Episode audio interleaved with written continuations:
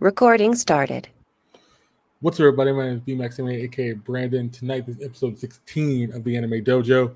We're going to go through a couple things. We're going through episode 5 of Death Mountain Death Play and episode 5, the last episode of this arc of Jujutsu Kaisen. We'll get to why that in a second. I'm alongside Chris. How you doing this evening, Chris? I'm doing pretty good. How about you, buddy? Doing well, can't complain. So let's get in this first. We're gonna go into the anime charts, which was actually very, very interesting. I never thought these charts would be changing so much. So the big things from this, and this is for the week of July, uh, July 28th through August 4th. So we have uh, Stray Dogs at number one. Uh, My Happy Marriage jumped up three spots from uh, five. We also have uh, Zom 100 dropping four spots. We have Bleach dropping two spots. We also have Jujutsu Kaisen dropping two spots. And then we also, Emergency Tensei dropped two spots as well. Dark Gathering gained a spot. Spy Class gained a spot. And then Undead Girl Murder Farce dropped three spots. And uh, Revenge R stayed where it was at 10. So, out of everything we see here, what is your biggest takeaway, Chris, from this chart? Firstly, Zom 100. Yes. You notice they didn't have an episode five, yet they went up. Yeah. That is kind of surprising. Why did it go up if there was not episode five? Because the movie came out. Because the movie came out. Oh, yeah, that's right. That's right. The Netflix special of Zom 100 released this past week. And I have to say, it was not bad.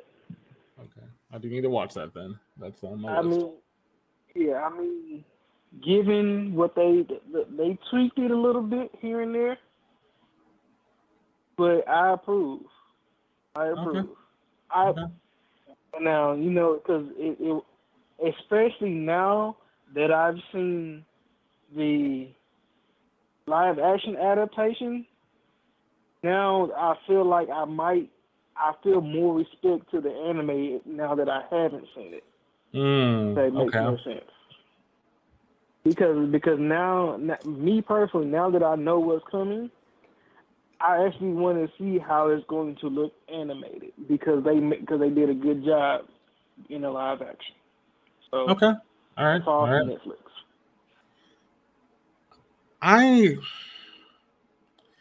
I am kind of shocked that My Marriage went up three, but I'm also kind of shocked that Jujutsu Kaisen dropped two. If you look at the previous week charts, Ju- Jujutsu Kaisen was at three,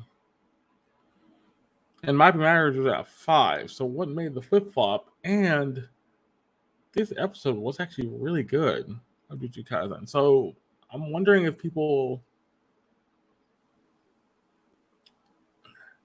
I don't know. It's the old like action. People want to see action. Is that something that we don't get a chance to? You know, we didn't get a lot of action in this episode, which I won't get into here because we're gonna watch the episode. But, um, I don't. I don't know. It seems interesting. It seems kind of surprising. Well, when it comes to Jujutsu Kaisen, I feel like it's quite possibly everybody, a lot of people knew, especially like us, knew that it was going to go into a hiatus.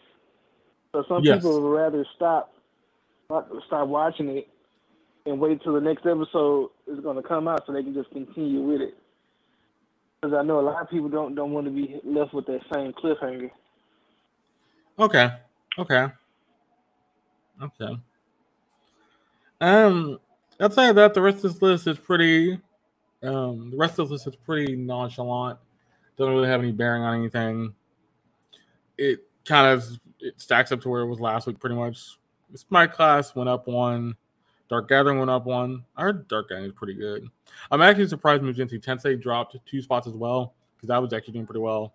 Um,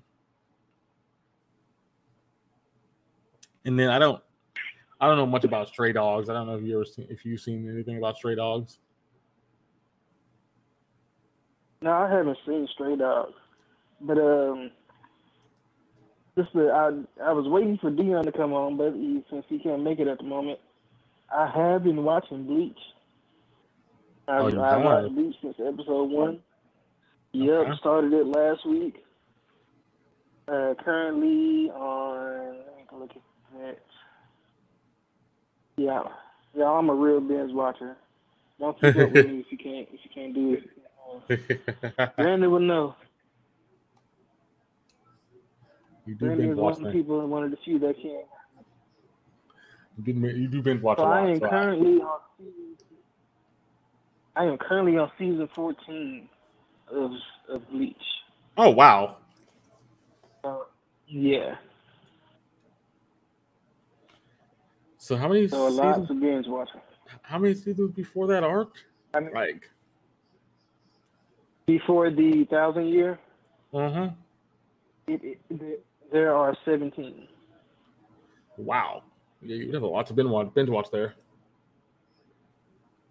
But after you get past like the first few seasons, with uh, they have like 20 some episodes, Mhm. all the se- all of the newer seasons have like 12. Okay, so it's actually not bad. Not bad. Um, Yeah. we do know that we do know that um, Jujutsu Kaisen is not going to be in the charts next week. We also understand we will get episode five of Zom 100 this coming week, so that's going to be added to the to that chart. I'm going to be interested with where everything falls out. That's going to be surprising if anything changes too drastically or not really at all. We'll see. Um, but I'm looking I'm looking forward to seeing how that all pans out. But let's get into this and now. will. Uh, Go ahead. As I was gonna say I will get back into uh, Masamune Kun's Revenge R. Uh, Yeah. I did watch this the first season of that, and it was interesting. A guy is trying to get revenge on the on the girl that he liked by by Hmm. making her fall in love with him. But apparently, somewhere down the line, I missed the last two seasons, and Okay. the one girl eventually becomes a hero. So it's like, okay, Oh. how did that happen? Wow. All right. Yeah. Um let's get into this now. We're going from one big anime and then like Kaisen to another. The other picture I sent Chris, he called My Hero Academia is getting a movie. Sometime it's getting a, mo- a, a movie's getting announced, and this is from Anime Corner, which some people get the um, anime charts from from fans. What do you think this movie's gonna be about, Chris? Because I'll be interested. Most times when they do a movie, it's not gonna have. There's not much canon. Usually, That is true. That is true. Um, it's really now. All I know about it is what I see on the poster. So, because he has uh, Gran Torino's uh, head scarf or whatever he wears, so he, since he has it on him, you know that it is. You know that it, this story does take place during or after what, the, the one the last couple seasons that that we've had. yes, yes, yes, yes. So I- so that so it just however when you look at his gloves, they aren't quite tattered as they are at, at the end of the season either. So that gives us a clue of the of the time period. Do you, so, do you think this is gonna be a prequel? In that case, do you think? So, right before It- season season five. either be a prequel- Yeah. However, see, the only difference with, I believe, with My Hero Academia, I like how they do their movies. None of their movies are quite canon, but that's why they end up being field trips in the movie. And well, you know, in the movie they call them field trips. Mm-hmm, mm-hmm, mm-hmm.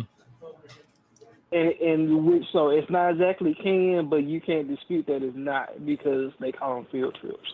Your school yeah, doesn't take a field trip. that's true. That is true. So we do have that to look forward to. I'm going to be more interested if we do something before se- um before season six, season five or six, where that candidate will be lying. Um,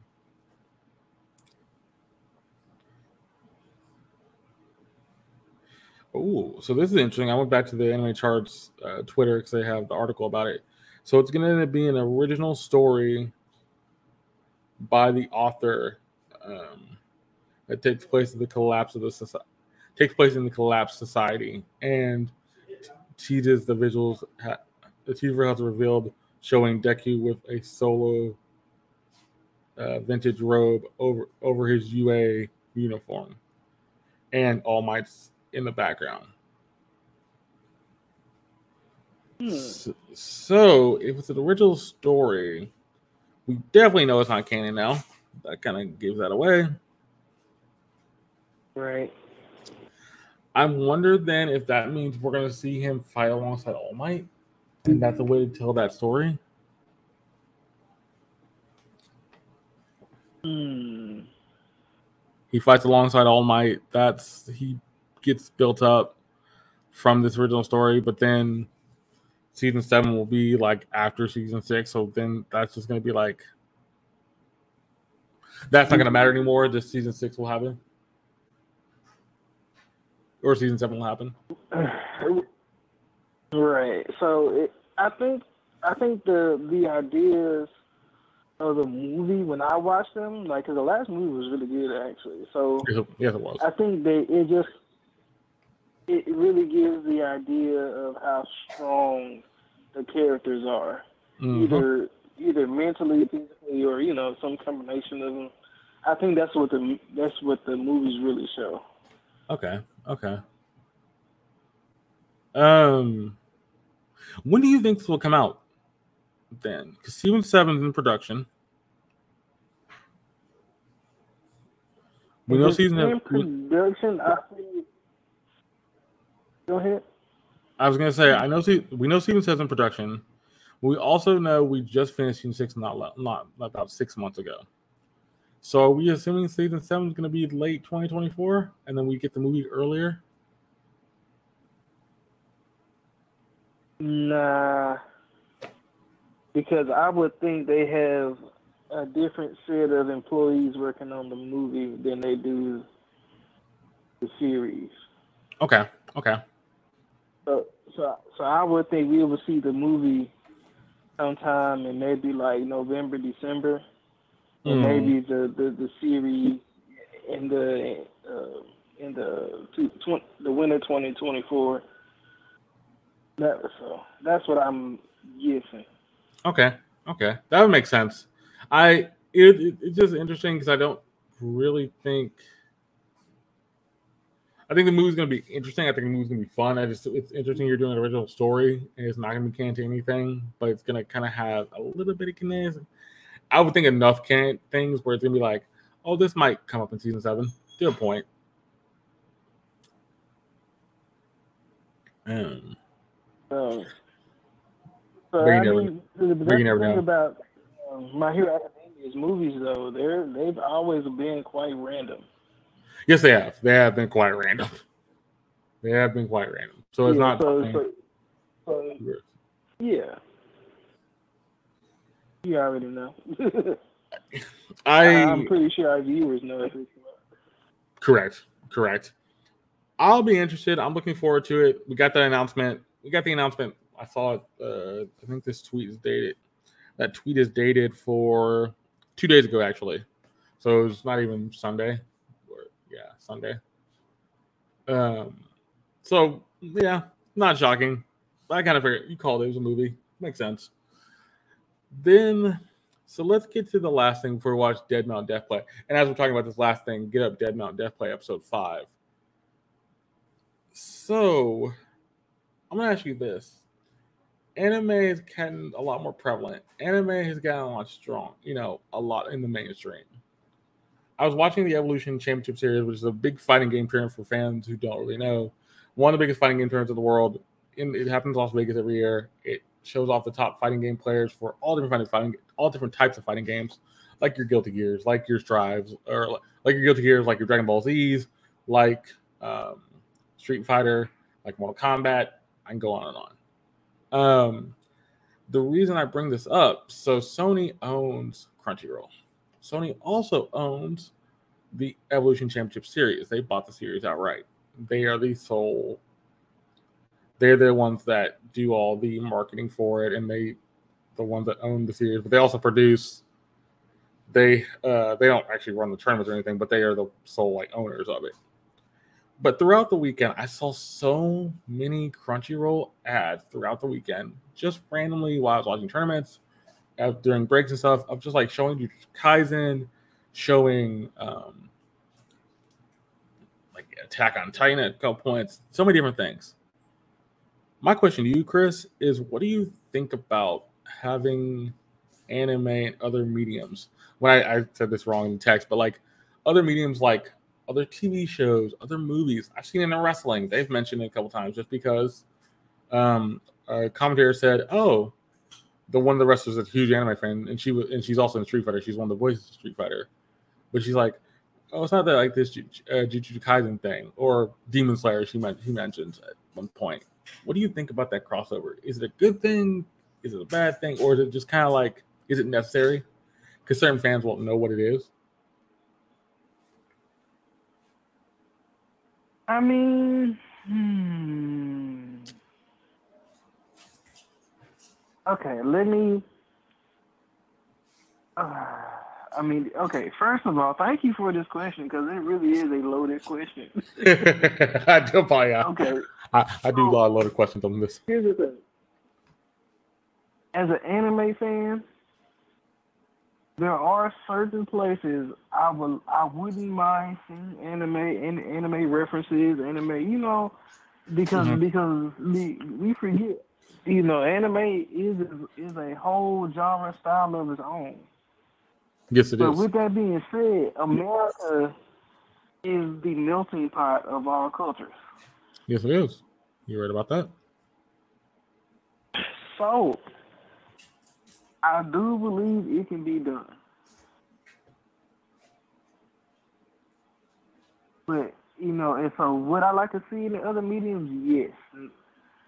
But it's like I wouldn't. I don't want to go to Popeyes and they got an animated chicken in there. Like, come on, y'all. Like for real.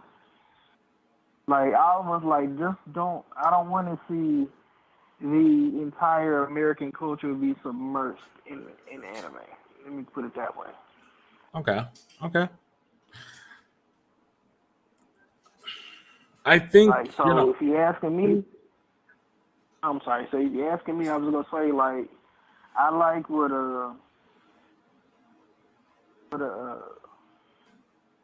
what, what uh, I like what, what old boy Michael B. Jordan is doing in in, in, in like in what he did in Creed three. He took anime references and he put them into a, a real movie, but they were so subtle that you know most audience members just was like in awe of it. But any anime fan would have been like, "Wait a minute, that looks familiar." You see what I'm saying? Yeah, Things like yeah. That. I think that would be cool but I also think I think the thing the thing I just noticed it, I just noticed I think for when they did it for the Evo Championships on Twitch, it was kind of just like it felt like it was overdoing it at points. And sometimes like every couple commercial I would notice it. And then Drew, Drew, one of our good friends, his cousin, by the way, uh, mentioned while we are watching Street Fighter, he's like, he's like, well, there's a little bit of crossover there. I'm like, yeah, there is, but the crossover is kind of small. In the sense that like Dragon Ball is probably closest to the crossover because Dragon Ball is also an anime. They make a Dragon Ball fighting game. Cool, that crossover works. And uh, he mentions that don't Street Fighter have a new movie coming out or a new like show? I'm like, I think so, but that's that's still in the works. It is coming out down the road, but it's not something in the immediate future. Um, I just, I just, it's interesting because I think if you're not, if you're a fan of fighting games, you probably know a little bit about anime based on certain things. But if you're not really a fan of anime, but you're just there for the fighting game stuff, it kind of be can can be kind of invasive at points.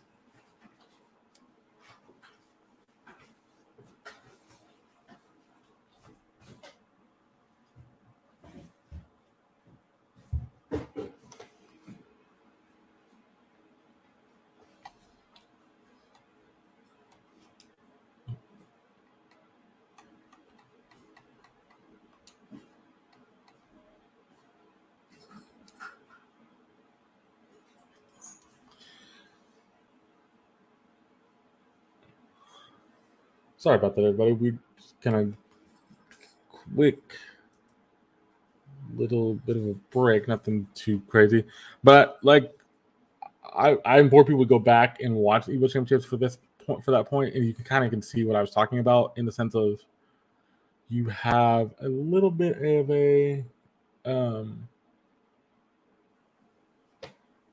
back and forth sense of uh like you see the you see certain things pop up pretty quickly, but also you have the understanding of what's going on. And it wasn't like too egregious. It was just kind of like an ad for Crunchyroll showing off the top animes right now and things that people are into. So, nevertheless, it's not too bonkers, but it's kind of crazy to think that hey, um, they're actually showing it off. Which I agree with Chris. I think yes, should you put the references and stuff? Absolutely. But should they just be kind of subtle? Be subtle. Be something that people think are cool. But for anime fans, anime fans be like, oh, that popped up. Um, but ultimately, it's more or less a thing of how you handle that situation, how you handle that for other fans.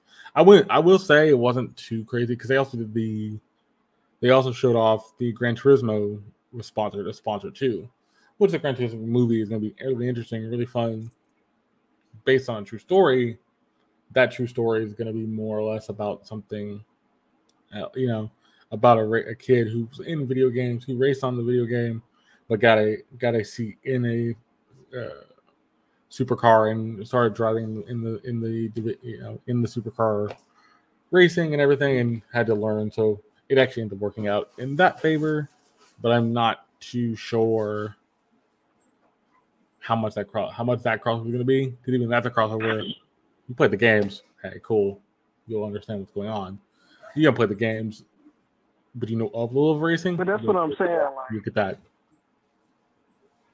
That's what I'm saying. Like, like okay, like let's take, um, um, so like okay, like take Record of Ragnarok the show on Netflix. I don't know if anybody else is watching. It's a good show. So I like how they have taken historical figures and mythological figures of different cultures on, on both sides and mm-hmm, put them in mm-hmm. and put them in rounds to see how they compete with each other. Yep. Now, see if you do that same that same after you know that same vision and put it with games, videos, and trying to add anime into the American culture like that, then yes, that would be yes. I definitely approve of that.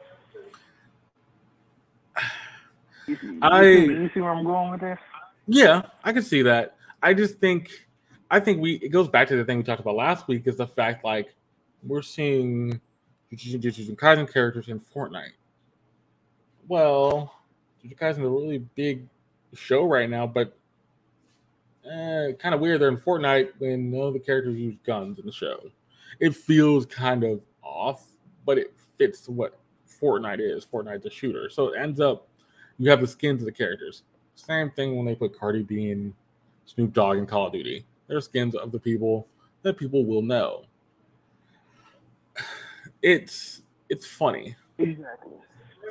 I think if you do the marketing, if you do the commercials and stuff well, it'll get over. So showing Jujutsu Kaisen during Evo on on Grand Final Sunday, absolutely. Showing a trailer for that, okay. I'm a person. They showed a couple little fight scenes and things. that looks hype. I might go check look at it. But if you but Now, if not, honestly, go ahead. what would be really, really neat, like, um, like, I don't know why more TV companies haven't figured out figured this out yet. You should use more anime shows to display your TVs when you are selling them. Animes have some of the most beautiful and more deepest colors that you'll see on any TV. Mm-hmm. Mm-hmm. Just saying. Yeah. Pay me for my thoughts. I I I That's gonna be my new slogan. Pay me for my thoughts. I will say it isn't. I, I I do a lot of deep questions and people know I I think about the questions I want to open with and that it was just a thought in my brain because I'm thinking there's good ways to do it there's also weird ways to do it and I think at Evo it's a good way to do it but it's also kind of odd because I think nobody has the same the crossover for that is very small but the crossover is still there but I think, like you say, I think TV and a couple other things can do it and make it subtle. Like Michael, like you said, Michael B. Jordan made subtle in Creed. There's some subtle references in either other even other movies that we've seen. So it's like even when they do it in wrestling with the subtle like commentary thing, I'm like, okay, cool. That's subtle, but I, I like the I like the thing. So it's like I'm cool with that. And even if it makes it feel it makes it feel like that they're trying to put it over as a person who enjoys it themselves, the wrestler or the person that enjoys it, they put it over against for themselves. Um, but let me know y'all thoughts. Let me know what y'all think in the in, the, in my Twitter in, in the comments of the video. Let me know what y'all think about that. It's an answer question. I want to see how people actually, you know, from from watching a trailer or something, did you get an anime from that?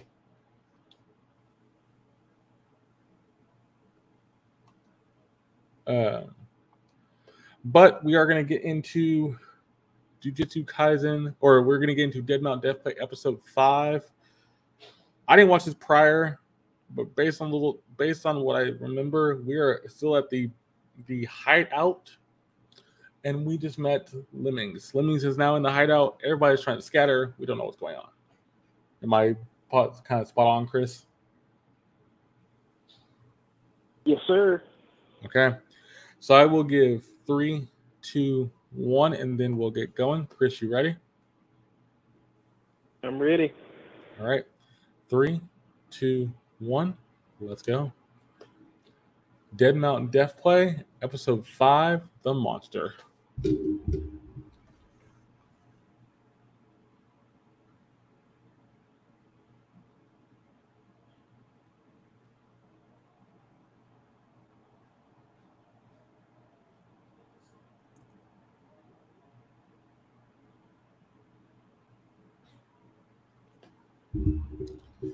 Well, she brings a good point. If he wanted to do anything, he would have done it right away. All right. Instead of just standing there.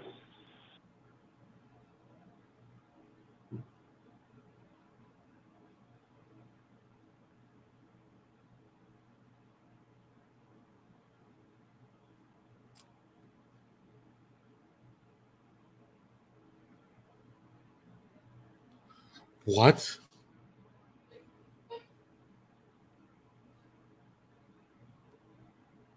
Mm. Okay.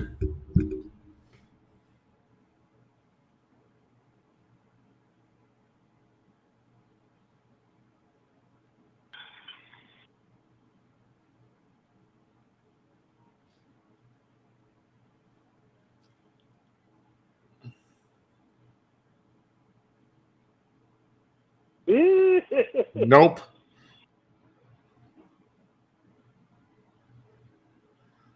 Okay. Have you seen what this dude can do? Like,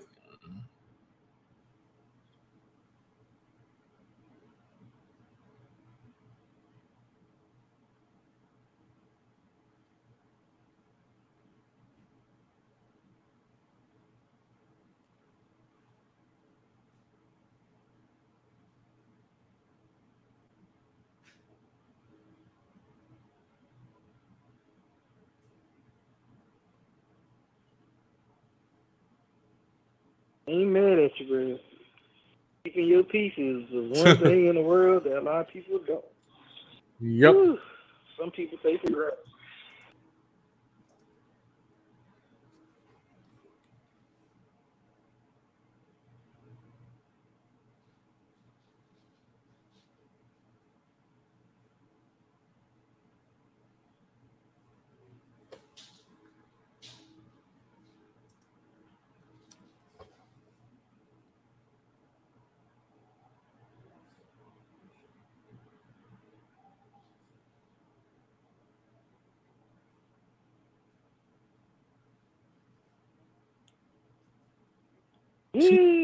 What?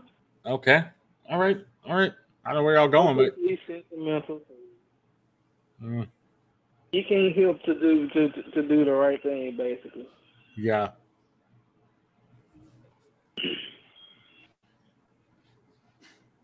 Hey, this is one of those shows where I feel like you really have to look at the world from his perspective. Correct. Like he's a bad guy, but that doesn't make him a bad guy. No. Because I mean, he's willing to do bad things for the right reason, which is Correct.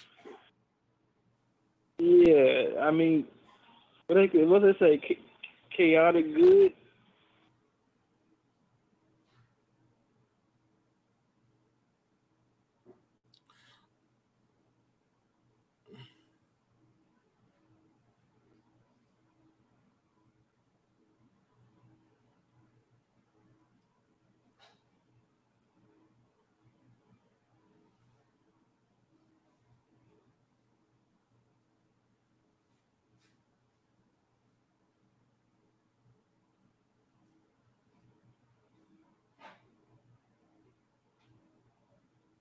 Do, do, do, do.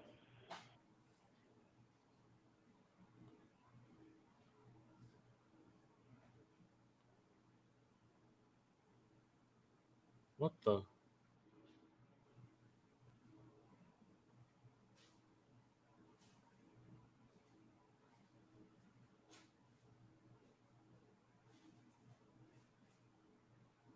Okay, don't turn your light on.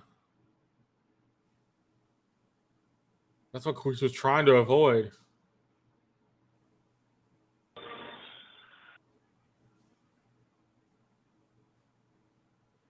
What the?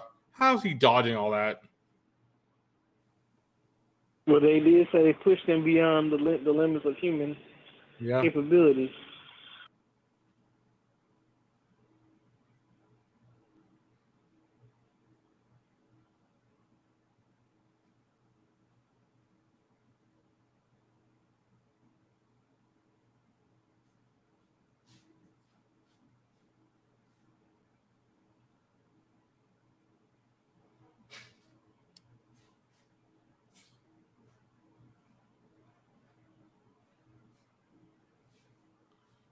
What?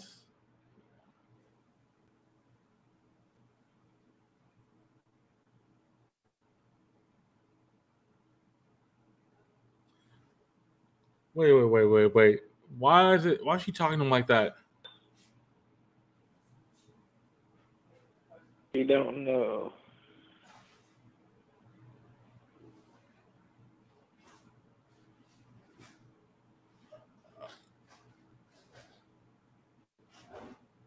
Nope, You hear me?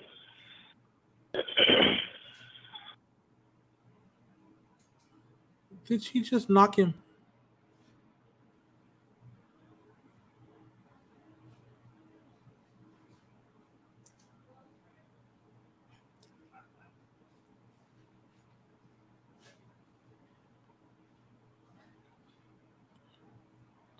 Whoa. All right. Now, see, if you saw some stuff like that I'd be running out the building. in a club building, I'd be, I'd be asking Elon, bro, I need the next ship out of here.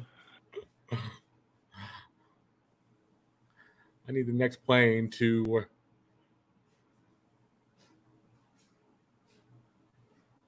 Yeah, I'm going to Wakanda.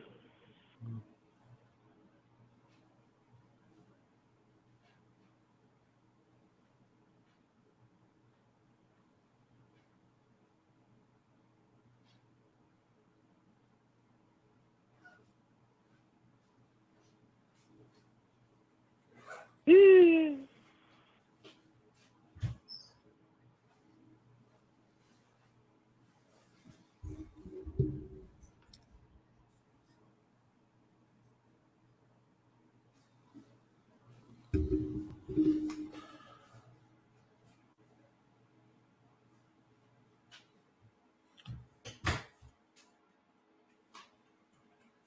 Wait.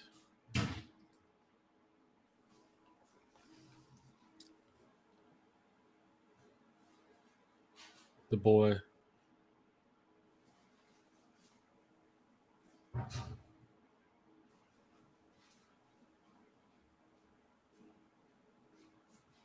Wait, so another criminal organization? That's what it looks like. Okay, we're just gonna have a bunch of criminal organizations going after each other, and cops. Yeah, that's usually how it works.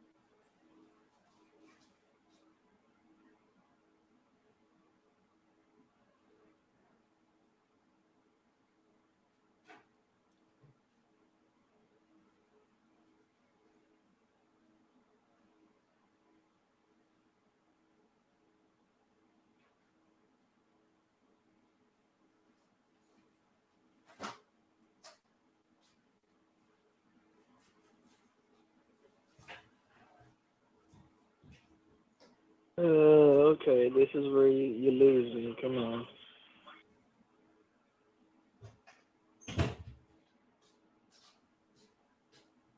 This is probably where I, I found it kind of thought it was corny. hmm. Okay, that. Like I understand, I understand the sentimental value. I understand the sentimental value of this scene, but it's still kind of corny. I'll explain after we finish watching because I think there's a point, but the point's kind of lost.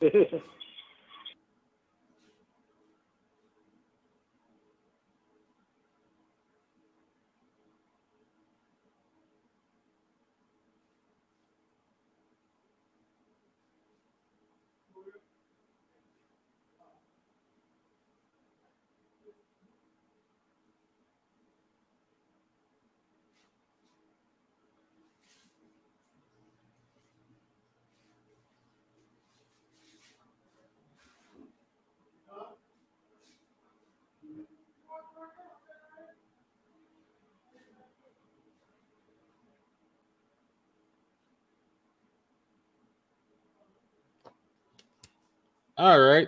Okay.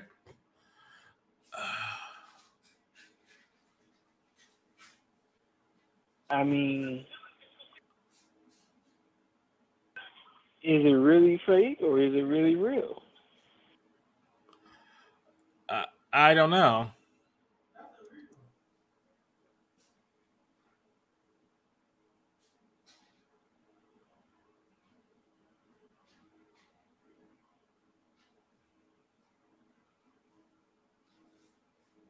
Wait a minute. So he's in a pen, right? Yeah. What happens when the pen runs out of ink? I'm guessing it would never run out because of the it's imbued with his essence.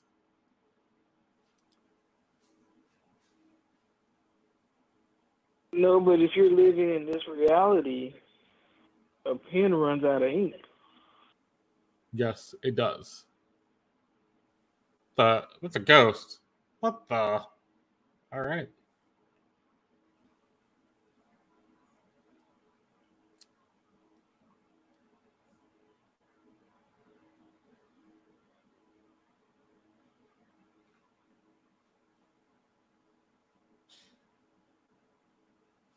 Wow. Want to be scam people? I mean, they probably are, but if they get the answers that they want and and they're 100% accurate, like he said, well.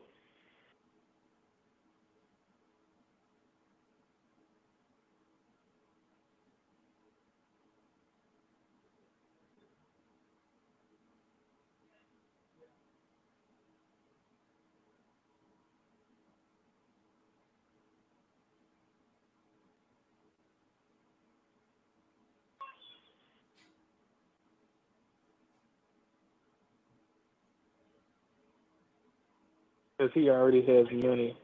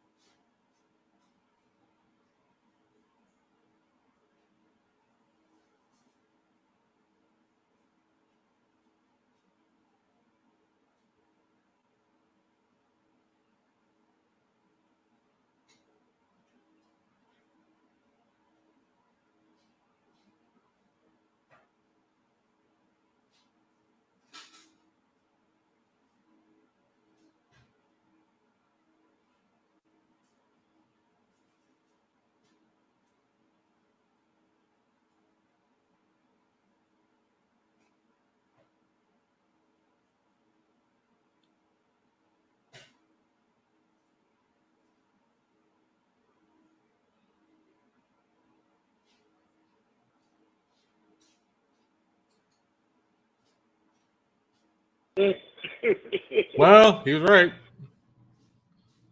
Yep.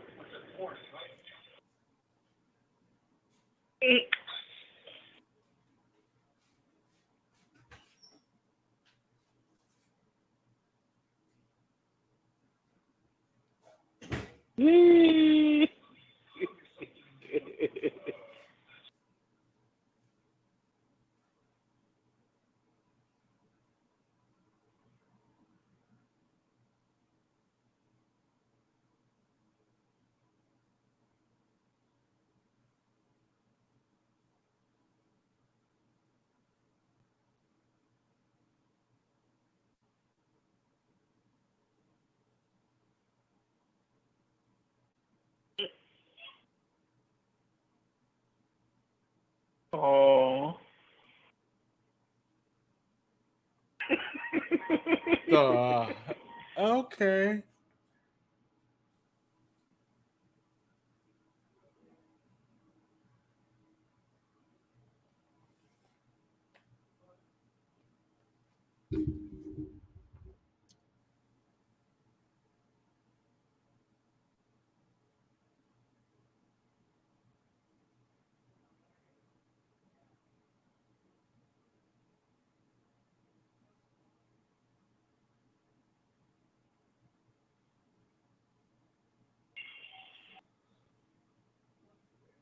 Duh. If that's not creepy as I don't as I'll get out. That's too creepy. I mean, from the red image to the background image, it's creepy.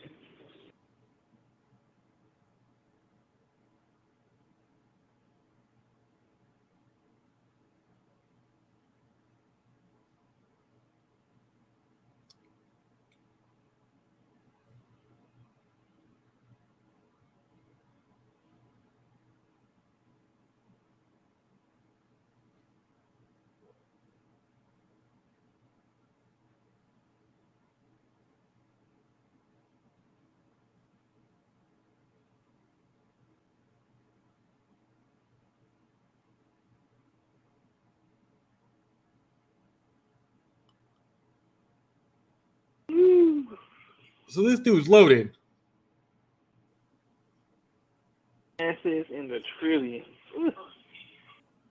If you, if you, so why was he out? On, why did he run away? He didn't. He died. Remember? Oh.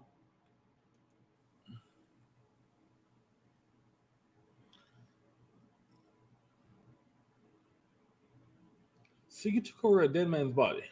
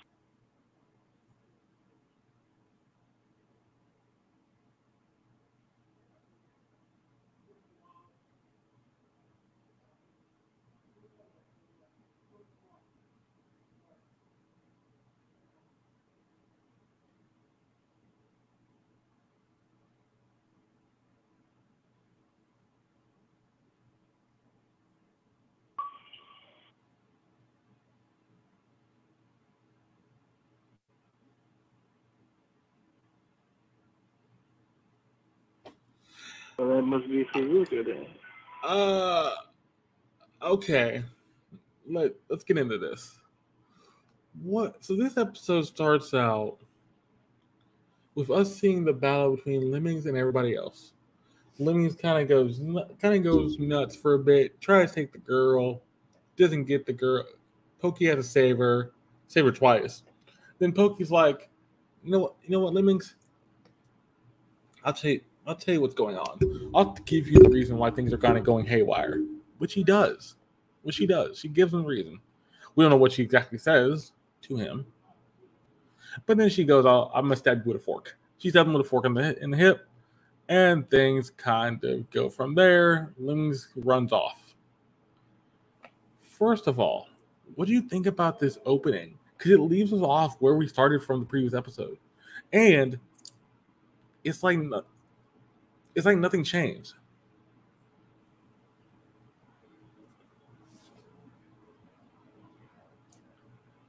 Uh, I mean, where to start with it? It's a lot to unpack because, I mean, within that scene, it's a lot happening. Yes, there you know, like you know, so he first he you come across somebody who can move move from move like they're from somebody from your other world. Yes. So he's a bit off put. That's that's that's the first thing. Second thing is that he's kidnapping your friend. Yep. Or somebody you want to call your friend now. Yep. So there's your dilemma. So of course he's gonna save his friend, but but but at the same time, you, the friend isn't completely helpless either. Nope. Oh. so basically, the dude was at a disadvantage from the start, really. Correct. But then we have the cops. The cops try to attack the dude, and I love the one cop, black haired cop, goes, "I got you." So he has this like broken bottle and puts it through his stomach. Does absolutely nothing. The bottle just breaks. Then they try handcuffs. They tried everything. I'm like, at this point, this dude is too strong. But Pokey figures it out that he has ghost energy that he can use. Okay, cool. He has ghost energy. So now we know why he's strong as he is. So then the battle happens. Lemmings leaves. The place is disheveled. And then they go, next time I need to bring the blonde dude goes, I need a weapon next time I'm here. Because I should I should not be here unarmed. And then I love Clarice. Clarice goes, Oh, this is not smoking area, by the way. They're like, Wait, what? Wait, why? Did you just see what just happened? Right. And they're just kind of confused. Like, Man, you kind of, had me the same way. Like, really? it's kind of like, okay, fair enough. So then the girl and Pokey are walking back, and she he thanks Pokey or Pokey thanks the girl for helping him and saving him. Then he explains he explains why he wants a peaceful world. What is his purpose all about? I'll let you explain this part because you said this kind of jumps the shark, and I'll let you explain before I'll take my side of what I think about this. But so he explains, you know, I come from a different world, but I also want to have peace. I also, at the same time, with having peace, I don't, I don't, I'm not, I want to learn about this world more. I want to know why this world the way it is. Can you help me? And they say yes, but they also, he also says, they're also like, how are you to do a peaceful world? You don't have anything to you know do with you know do with that or make or make money or all that kind of stuff. But then we cut to Lemmings talking to this dude. We don't know who the dude is. We know it's the we know it's another organization, and the organization's like, you know, he tells the living dude tells the guy in the organization something, and he points out the picture of Pokey. And then we cut back to the hideout. So, what was the part that kind of jumped the shark for you here? You said you kind of didn't like this part, Chris. What was it about? Well, what was it? What what what is it about this part that you didn't like? What about this part you didn't like? Well, it's not that I didn't like it. It was just kind of soppy. Like you could have set that tone. You could have set that scene in any other tone. You could have made him sound more serious. You could have made him sound like he was deep in thought. But instead, you make him turn towards them and talk to them like it's all a sentimental move. Like, dude, you have you have no idea how dirty this world actually is. But the creators that created this show actually is. And obviously he is not an innocent person by any means. No, so he's not. therefore it's just like a sloppy scene. Like, come on, y'all. Really? I will agree. It is kind of it is kind of like somber. It's supposed to be kind of somber, kind of like giving him sympathy but it doesn't it only works in this way the fact of the matter that he's gotten he's gotten beaten once before and he could have got beaten there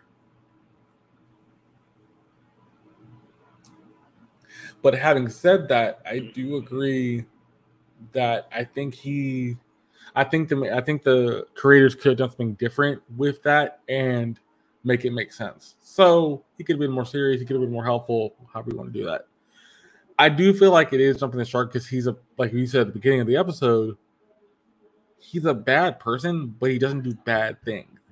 He has to do bad things to do good things. So you know the character is bad, but yet you know he's doing bad things for the right reasons. So you can still make him serious and still ask for help. To be fair, exactly. that that should be what it is. So then we cut to them trying to brainstorm how to make money.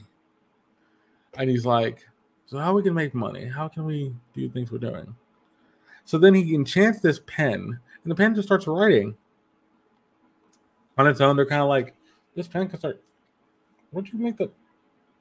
And it's funny they said, how did you make the pen just start doing that? And it's funny because the shark is the shark toy is also sentient, so it's like it should that should be not surprising. So then they finally come up with, oh, we could do. He want to do something that has to deal with like magic. He so he's gonna open like a magic shop or something, and they were like, well, let's make it more streamlined and the pen goes, let's do fortune telling. And the pen, and they're like, ooh, okay. So then we cut to they made a little fortune teller little base in their hideout. You see Pokey, and you see the girl. Pokey's sitting at the table with a, uh, with a crystal ball, all that kind of stuff. You see the girl behind him just kind of looking, just being herself. I do the fact when they did this shot. I don't know if they did this on purpose. Did you notice how they did the shot where he's sitting down and she's behind her, and all you see is her, basically her right from right below her chin to her chest. I'm like, did they do that on purpose, or was that was that just accidental? Because it was like, I was like, is that accidental? Because it's the way she, the way the where the how the shots cropped. It's just like it was, no because they could have again dressed her in any other way. So any other way, so it's not. It's not was on purpose. it was on purpose. I was like, okay, that's on purpose because you've already done this twice with her. Twice with her. This is the third time. So then they start doing But I fortune. mean, I they- liked it scene though. Oh yeah, I did. Oh, I love the scene. I think the thing about the scene I loved it's like so like he told that one dude, uh, your legs kind of hurt. Is something wrong? And the guy's like, How'd you know that? I have a thing with my leg right now. And then he tells that one lady, I think it's a lady, oh, your husband is upset. Your dead husband, by the way. Uh, and like he's talking to the spirit. I'm like, okay, okay, how are we gonna cool? What do you think about this this like section of scene? Because this shows how they're using his power to make money. But see, to me, that's probably one of the best scenes in the whole show because, or at least in this episode, because it was the, uh, the most cleverest way of using his his his magic, I guess, Correct. his, eh, or his powers in in the most discreet way. Like you go into what everybody already knows is commonly fake, but if you're actually using, you know, real the real stuff and actually answering people's questions that is not fake, well then I then I respect your hustle then. So yeah. Fortune telling has always kind of been weird to me because I get I understand the premise. I do get why it's a thing, but it's also kind of like, would I ever do it? No. But is it something people would absolutely do? Absolutely. So fortune telling, palm reading, tarot cards, all that kind of stuff makes sense. So it actually works out in his favor because that's a thing in the real world that's a thing already. He can just take advantage of that using his power, using his magic. So then we cut back to the hideaway. They're talking about, hey, we made this money. Um, I want to split it five ways with y'all because y'all helped me out. And I, the tech dude goes, if you know how, do you, do you know how much money Pokey has? And he's like, he doesn't say it out loud. He's thinking it. I'm like, what's he talking about with that? And we we don't know anything yet, so it's kind of confusing. Kind of confusing. So then they're like, okay, we can split up. We can kind of revamp things. So we do. The whole time they're having some the pens writing things down dialogue wise. That's not serving the plot. It just kind of is there for filler. So you don't really need to focus on it. It's just something there for them to have. So then he gives the money to Pokey, the tech dude does. But then the door slams open randomly. And you're like, why the door slam open? Oh, there's about three bodyguards and two little kids. And the two little kids go, Wait, you're Pokey. You're our uncle. Uncle? What are you talking about? I am not your uncle. And the whole time, Pokey's like, I just want a peaceful life. Why am I getting bothered? So then Pokey kind of, you know, talks to them. Oh, we just we just want to be at your we just want to get your fortune told right front by you. And I love the way they do these kids. These kids are bratty and kind of also like entitled. What do you think about this scene right here when we first meet the kids? And I'll explain the ending. Well, you know, usually when you get two little kids busting in there like they own the place, first thing that I normally think of is where your parents at. yeah, that yeah, that's true. That is true. That is that is probably one of the first things you would think of. But I but love I mean, but it was good though, because he was a introduction to him though. Like, okay, so you know, in in the way that um the tech guy, you know, he labels him was very spot on. So yeah, Yeah, it was very spot on. So then the girl sits on, gets out this, I'm guessing towel or whatever you want to call it, and puts on the puts on the puts it on the sofa. Which I'm like, wait, what do you think? The sofa's dirty? What the what the what are you doing? Didn't explain it. Didn't care, but keeps that they're entitled. They're bougie, all that kind of stuff. And she goes, "Well, you're not. I I thought you're the best fortune teller around, so I thought I'd come by and get my palm read." They're like, they're like, we're closed, and the tech dude goes, "We're closed." Well, if you, but I need some, I need some, and she says peasants about five times in this in a span of like two minutes. She says peasants about five times span in two minutes, and tech dude finally goes, and she goes, "What are you gonna?" I am very powerful. I can do a lot of things. It's like, what are you, what are you gonna do about it? And tech dude goes, "I can call the cops." I can also say you're trespassing. yeah, I can also he goes down a list of things. It was like, all right then, okay, I like you now. I like the tech dude because he's like he knows what's going on, hmm and so she's Right. like, she's like, I, I, I, I don't want any trouble, and he, you're not gonna win this argument. I don't want to have this argument. But then the guy, his bodyguards are like, I don't like they, they, they seem kind of off. They don't. They're kind of weary. Weary. Then Pokey out of nowhere, Pokey stands up and hugs both of them out of the blue. And he's and then they show this creepy looking figure as he's hugging them. That's like red with the blue background. This is one of the creepiest things I think I've seen so far on the show, and yet it's a manifestation of their like their burden, basically their monkey on the monkey on the shoulder kind of thing. Um, yeah. It, it was so Yeah. good. It was so good. And then they leave, and Pokey, uh, the tech dude goes, "If you knew here, so why were they asking about the place and all this?" He says, "You're from a rich family that's worth trillions. You're technically dead, but your father was alive. You've he's he was he's been he's alive. He's, been, he's 79 years old. You're stinking rich, and they not great things to you. For basically what he goes at. But then, but now you're gonna go there tomorrow and walk in the door without any protection. And he's like, "Well, I need to make. Can't we use the undead?" And the girl goes, "Can we use the undead army?" And she's like, "Well, the army's for combat, not for that. What about using magic in the open?" He's like, "You should be doing that." So then they turn, they make it like a skeleton to put some clothes on and things. They look great, but then they turn to her. They're like, "Wait, she's a zombie. We could use her." kind of like one of those moments, like, Yep. "Wait, she's a monster. We can use her. Cool." then they cut back Exactly. they cut to this car, and this car has this. ca- This is their car, so they're cutting back to the car. They open the car door. It's the dude from the office. So what about Pokey? How is he? And he's like, he's doing well. I had you scout him out because I don't trust him. And the guy, the boy goes, he's going to be at the house tomorrow.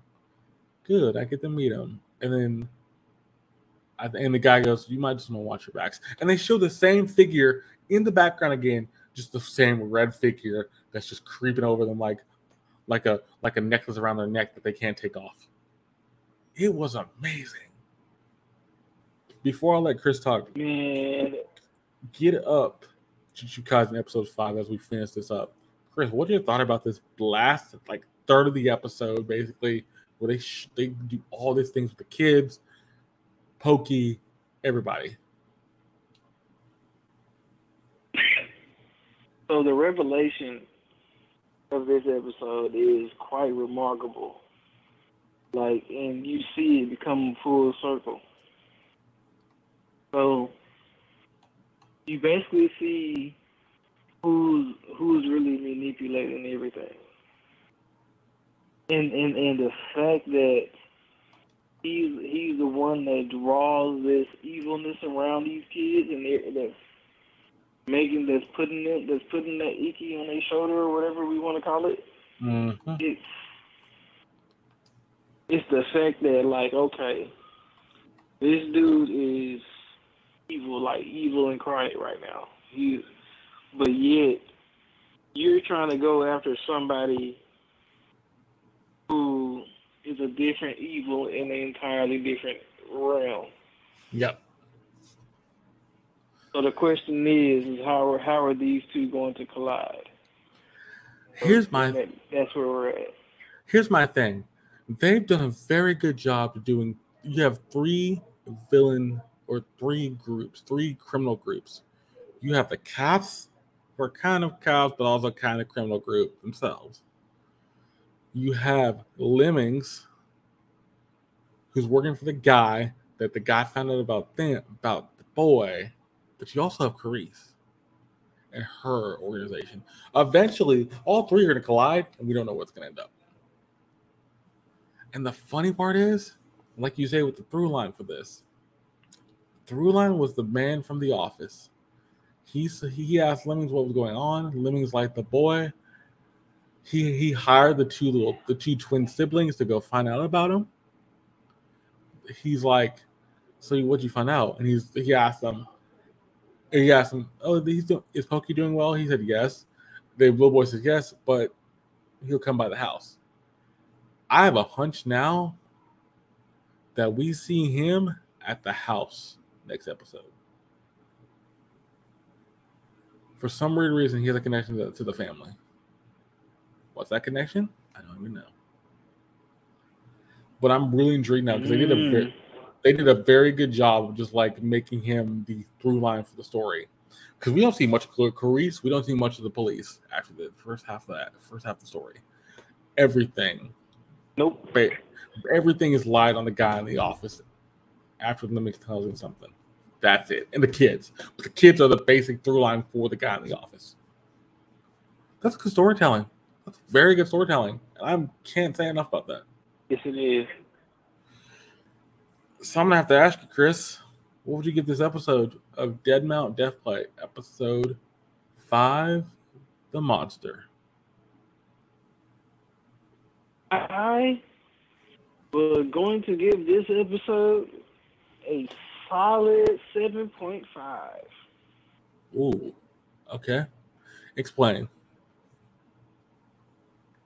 Bro, that the soppy scene, bro. You really just took this character all out of context. Like, if you, in my opinion, you really took the character all out of context. Okay. Yeah. I I would have to go eight, and I do agree with you. I think the sop I think him making him sympath- sympathetic and feeling like he needs help is kind of weird after what we've seen him do in the first couple episodes. We've seen him do some crazy things. We've seen Pokey do some crazy things. He has pretty much saved kids. He's pretty much fought off bad guys. He's pretty much turned a girl into a zombie where she can bite people. She can bite people, and she's excited about that. Now he's a fortune teller that can make a bunch of money. Like the man's smart. He's learned. I do understand. I do get that he's still trying to become peaceful and he doesn't understand everything about the world. but no world is sunshine and rainbows. There's gonna be problems, and I think that's what you brought up earlier. This world is that the world they made for this isekai is corrupt. There's no per there's no perfect peace. There's no peace much anymore. Um, Not at all. but well, I'm looking forward to see episode six. I'm looking forward to where this is going. Speaking of Dead Mountain Death Play, by the way, I'm going to bring this up now because I think we're going to keep ranking the series. We looked up some anime things for the next season anime, the fall anime season. They're bringing back Dead Mountain Death Play season two. So we're going to continue this, ladies and gentlemen. I want to put that out there because we're going to be. This was this this is this is a series that we both enjoyed. I'm actually kind of shocked that bring the back, but I'm guessing it did well enough to make a season two. All right then. So we know we have a horror and we have a kind of horror anime going into the fall. We're gonna, we're gonna have two basically at this point. Um, yeah. Um, but now let's get into Jujutsu Kaisen episode five, premature death. The hits still the hits keep on coming. We go from the beginning of this arc where we had a couple happy go lucky things, very nice, very very. They're trying to do their mission. They're going to do this mission to help this girl. Then episode three is like, you know, we're gonna share. We're gonna share your dreams. We're sorry. We're just gonna kill the girl off, and everything's gonna go. Everything's gonna go down and down, down, down, down the dumps. And then episode five, episode four, we get the revenge from Gojo. Gojo wakes up from being half dead, and he goes, "You're done. You are you're done doing what you did." And now Gojo's in a place where he can't figure out: does he continue helping people, or does he just kill off everybody? This episode's very interesting. There's a flip of a switch in this episode. You'll see it pretty quickly. It's done with one line from a character. So I'm gonna leave it at that. I'm gonna say three, two, one, and then we'll get going. Wait, with the quick- wait, wait, Nope, wait, no, no, wait, nope, wait, wait. nope. I I'm not starting. You need to wait like a good like. I think you need to just wait maybe like a good two minutes. Okay. So you know maybe go take a restroom break or maybe grab a snack and uh yeah just just wait. Just, maybe we can wait a good two minutes.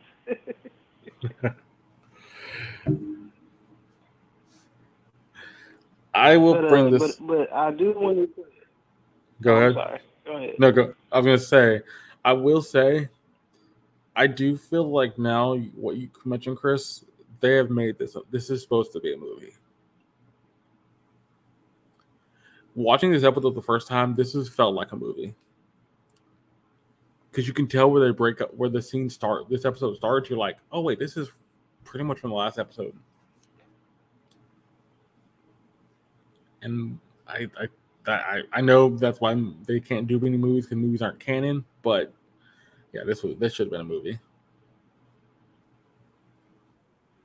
So, what I was gonna say is that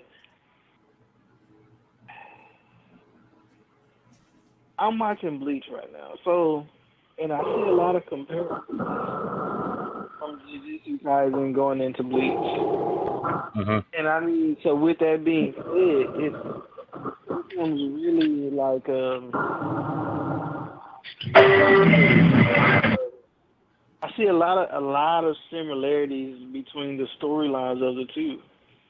Yeah, I, but but what they but, but it's kind of funny. I, I keep asking myself how would it, how would it be putting putting you know switching the heroes around in the world in the world of and and how would that work? ladies and gentlemen, before we watch this episode of Jujutsu Kaisen, Mr. Dion, how you doing this evening? You caught us at a very good Ah, time. man. Oh.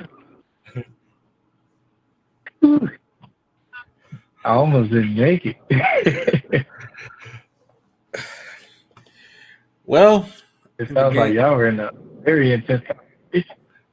we had just finished Dead Mount Death Play episode five. Um, did you watch episode five Death Mount Death Play yet? I have. Before we go I on have. to That is a. Jujutsu Kaisen, what you think about the episode? Whew.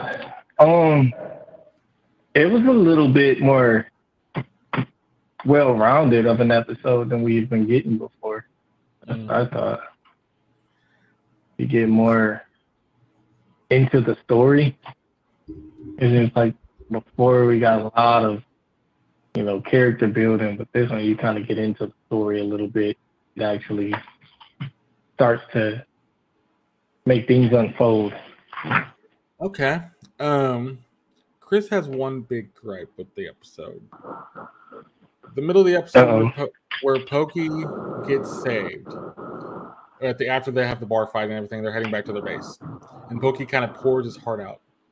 Do you think that part of the episode's too sappy, or too kind of like somber for Pokey? Because Pokey is a serious kind of character prior. Um, I think it's it's kind of trying to make that relatability, like, oh, he's not a real bad guy. He's he, you know, he's really trying to be the the, the good guy of this story. He's he's got a lot to offer versus, you know, what we've seen before, which is more stoic. Okay. Okay. I guess, you know.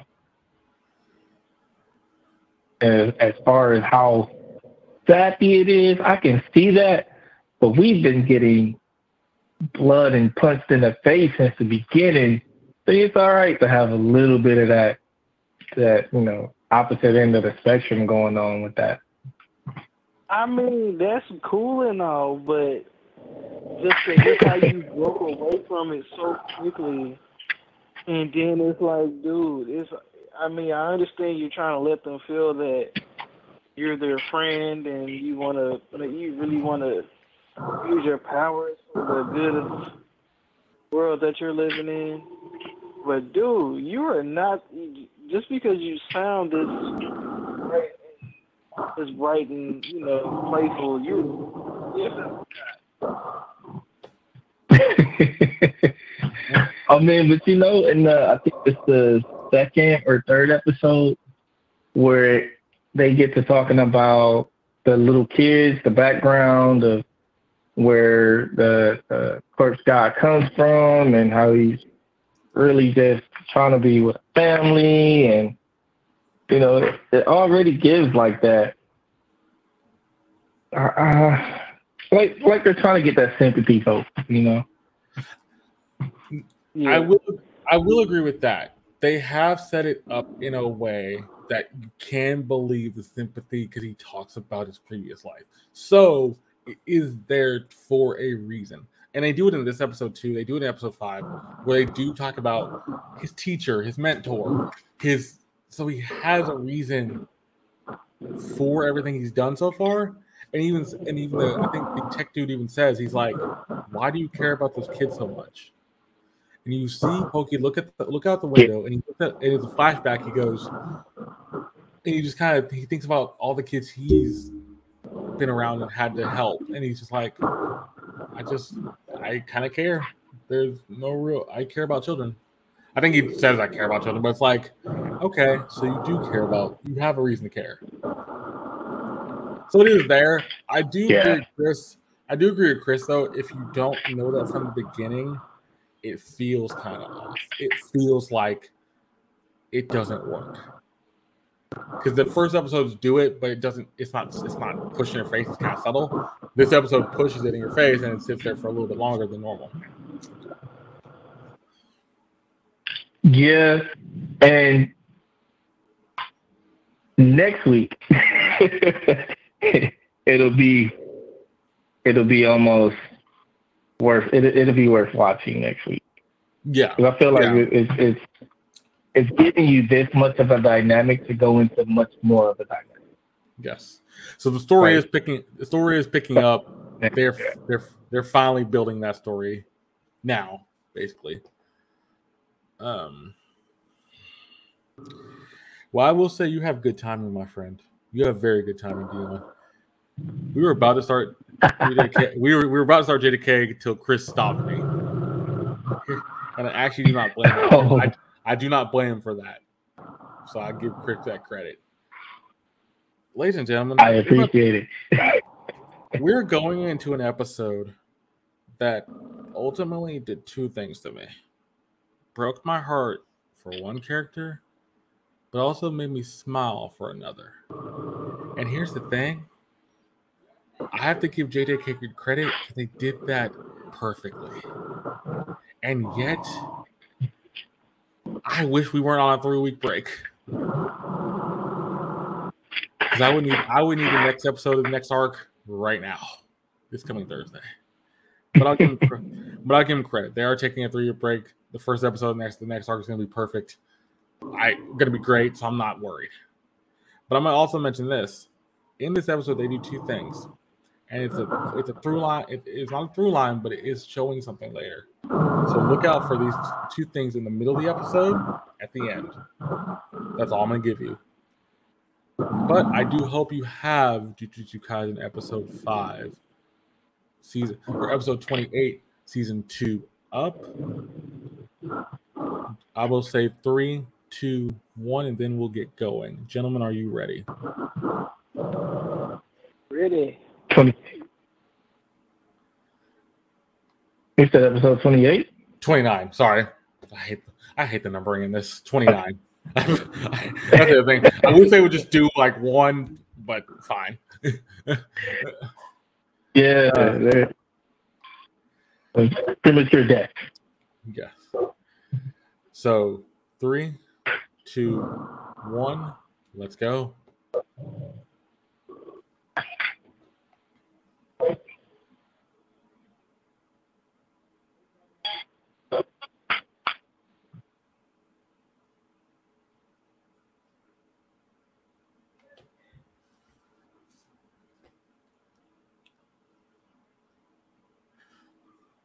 And I'll reiterate one other thing. There's one line that turns this whole episode around like that. And it's around also in the middle of the episode as well.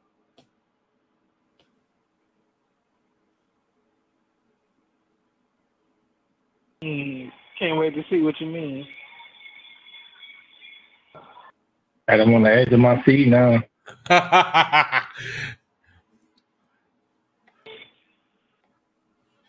Still one of the best anime opening songs I like. I like the animation for this too. Like the animation fits the song. Come on.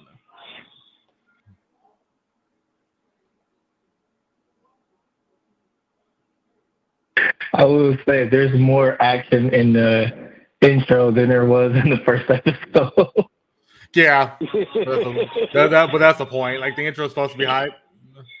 They kind of it kind of makes that they kind of keep you hooked in. Yeah.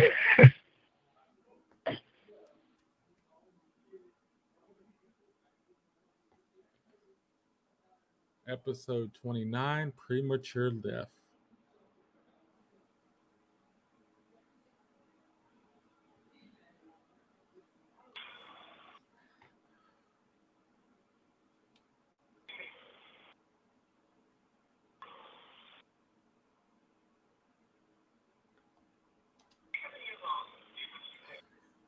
So that one year later is one year after the death of the girl. I think what they're trying to say.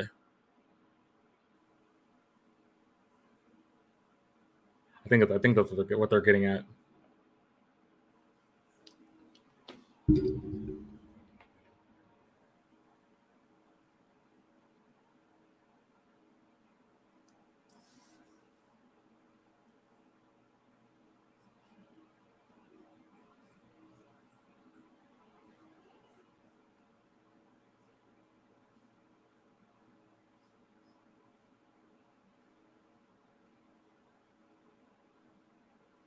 But Dion, you can see how powerful he's gotten because now he can do red, blue.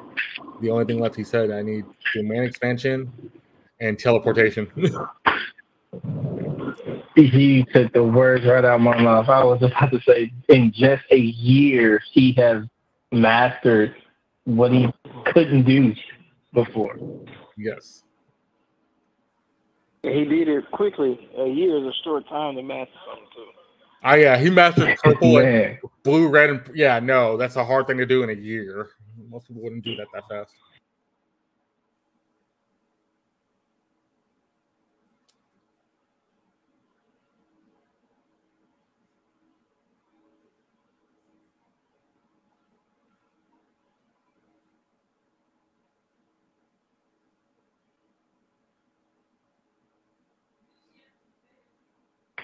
Here we go with this taste again.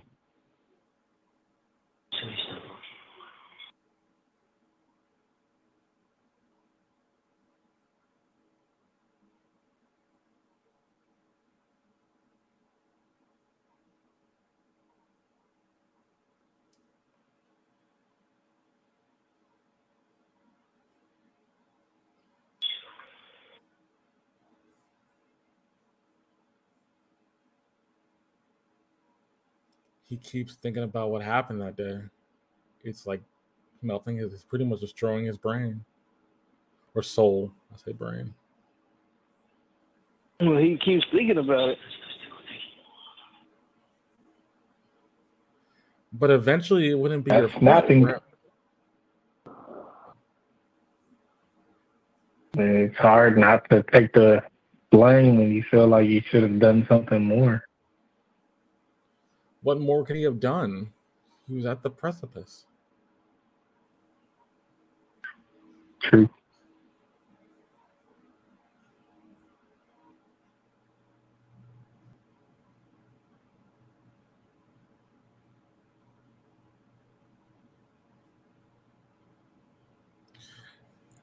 Dion, what is that? Who's that character that he's ta- Who's the character, the short haired character?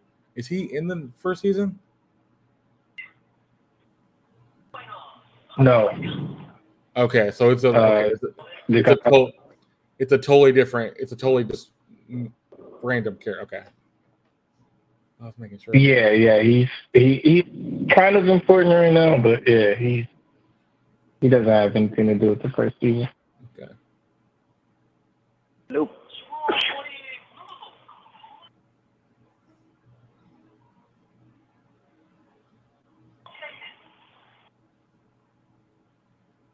And look at Suguru's face. He's disheveled. He has bags under his eyes. He looks bad. Hasn't been sleeping. Yeah. I like girls a lot. That was a funny line. I, I, that was kind of funny. and the enthusiasm he said it with.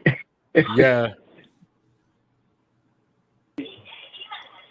Be proud of what you like. So this is where you need to listen to the conversation. This conversation gets very deep, and there's one line that he, that she says that changes what he thinks about everything. So pay attention.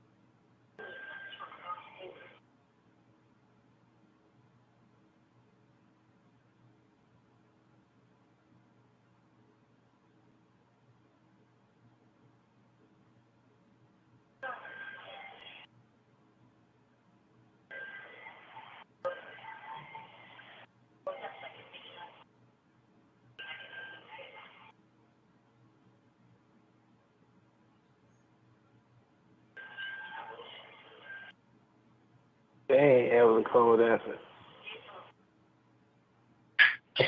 The premise of this whole question. Yeah. Very cold answer.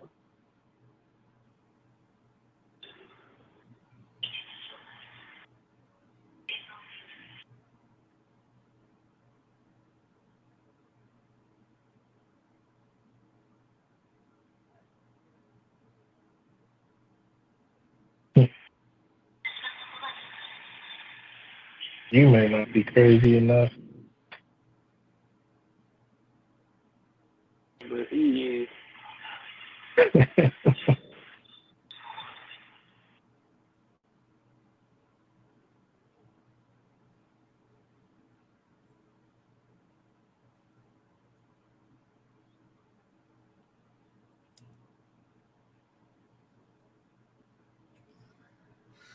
I love the fact the more and more he's talking, right before he started talking, it started raining. And it gets heavier and heavier and heavier, but it sounds like clapping. And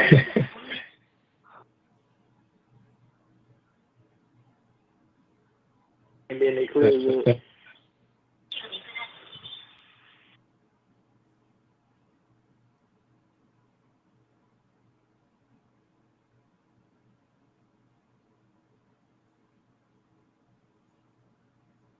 At Crossroads.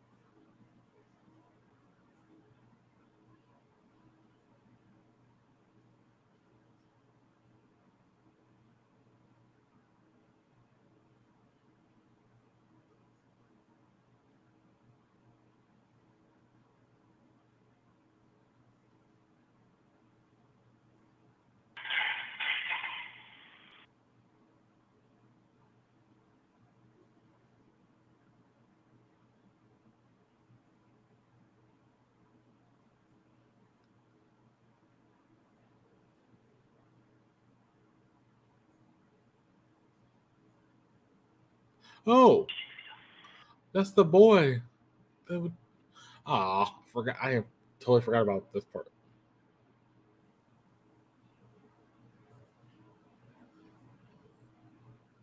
He feels guilty. hmm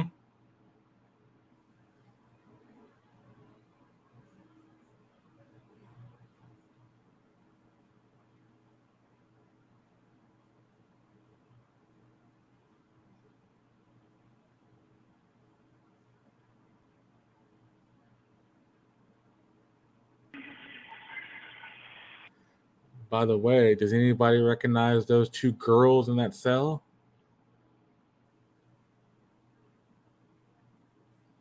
No.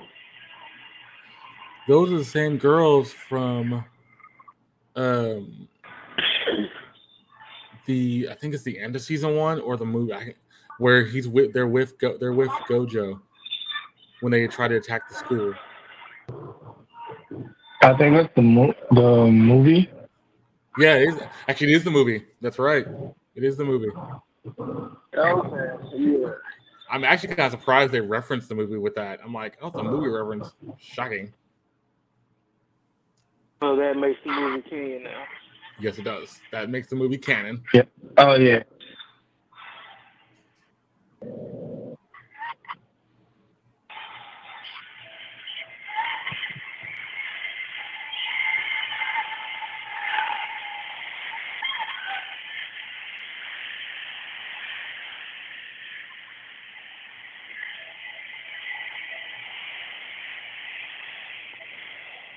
is Gojo reading that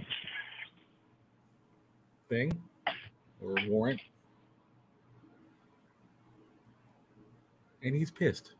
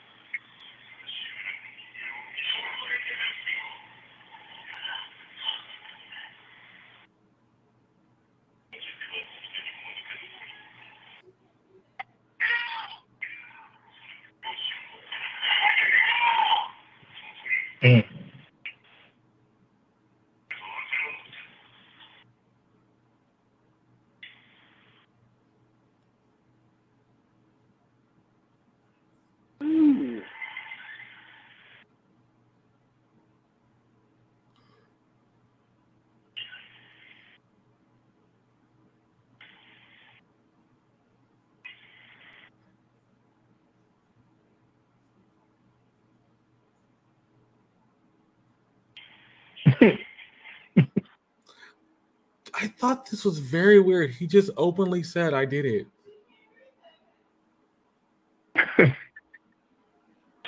But he did. But he has no. He has no remorse for what he. did. No, none. And then she just called somebody on the phone. doing the right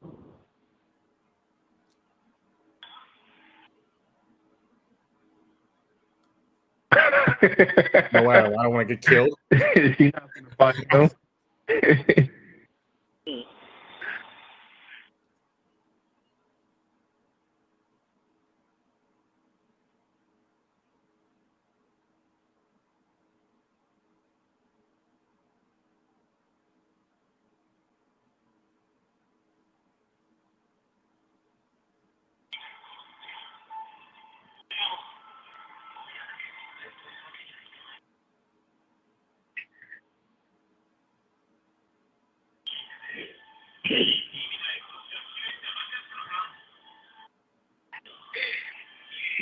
Great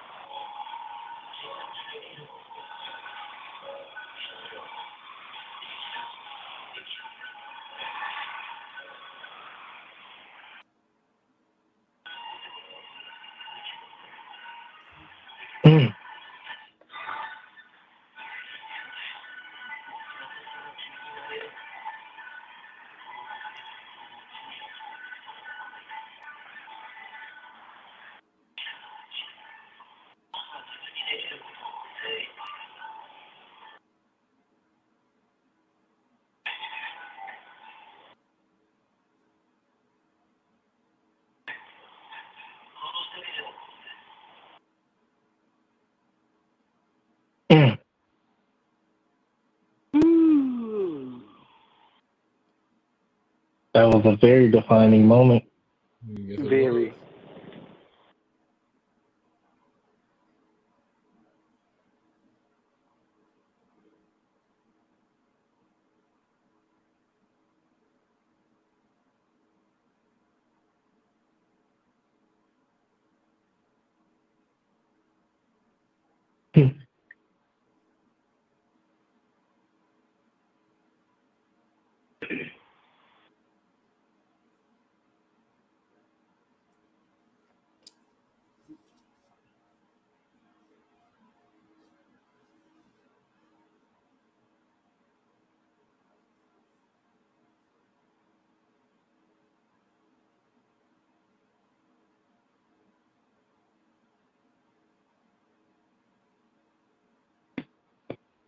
There they go.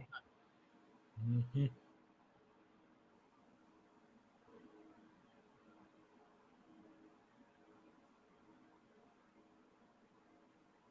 No wonder why they're like, I would do anything for him. Correct. Right.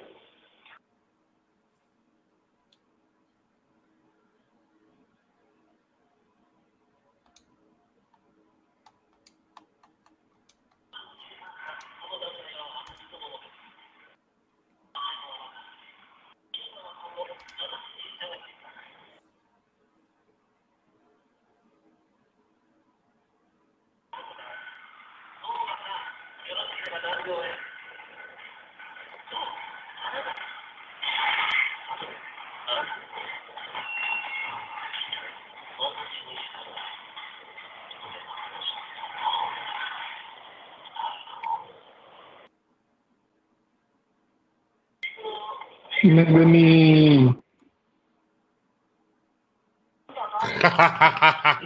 need.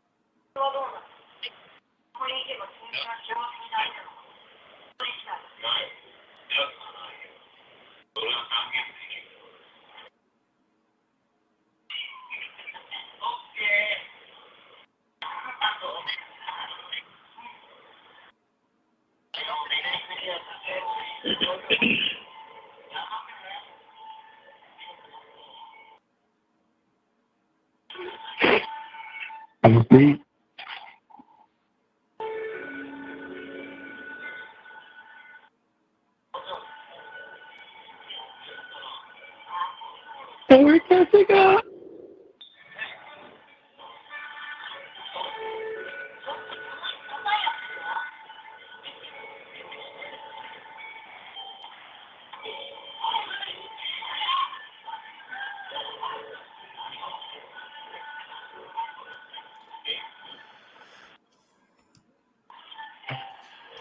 All right. wow. Wow. Yes. So Dion, me and Chris have been doing something with it with these episodes with these last couple Uh-oh. episodes. There's a lot to unpack, so I'm not gonna unpack everything. I give you I'll give you three big things from this episode, ladies and gentlemen. And here's the first one. The first one is we get it right off the bat. We see Suguru keep remembering what's happened in the past year. He feels terrible what happened. He feels like he was to blame for her for what's her name dying. And he can't get out of the head he saw at the end of the last episode where everybody's just clapping and just blankly staring. But then we get to the conversation with the lady. The conversation with the lady is the thing I mentioned to keep up with. She says one thing in the middle of that conversation, and she says, I tried two ways to get rid of curse energy. First, you kill all non sorcerers, or you turn everybody into jujutsu sorcerers. I tried the first one. That didn't really work. The first one's kind of not going to work out. The second one might be more possible.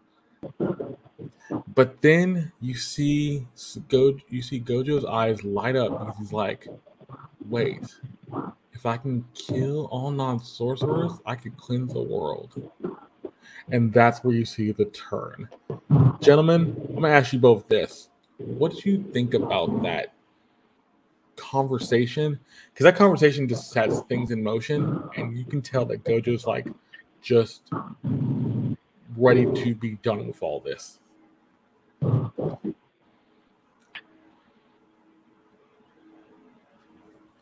And I'll start off with Dion.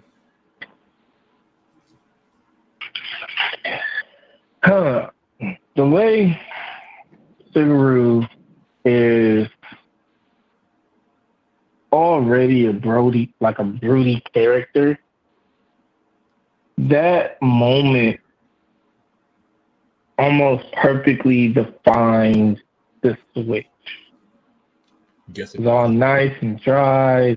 Started raining and getting dark and gloomy as he goes into that montage. And it almost makes sense for him to become who he is now. And we see that from the moment he goes, not necessarily from that moment. It was a little bit further on when he's talking to. And he's mm-hmm. like, there's a point to it. And he's like, it's even, you know, a great call. And when you look at that moment, you can, when he, his lights flicker, you you see that he's feeling just about doing this, and that it's like, okay, it's the only way I can get rid of this. Nobody else understands what I'm going through. Nobody else gets me. No one else can, you know, feel. They don't know the taste of curses, um, and I don't want them to. I don't want what happened in the past to happen again. But how do I prevent that? You know what? They won't feel the pain if they're not alive. so, yeah. It's like it's like a common sense it's like an uncommon common sense, basically. Like, mm-hmm. yeah, that's true, but you also unalive in them. Right.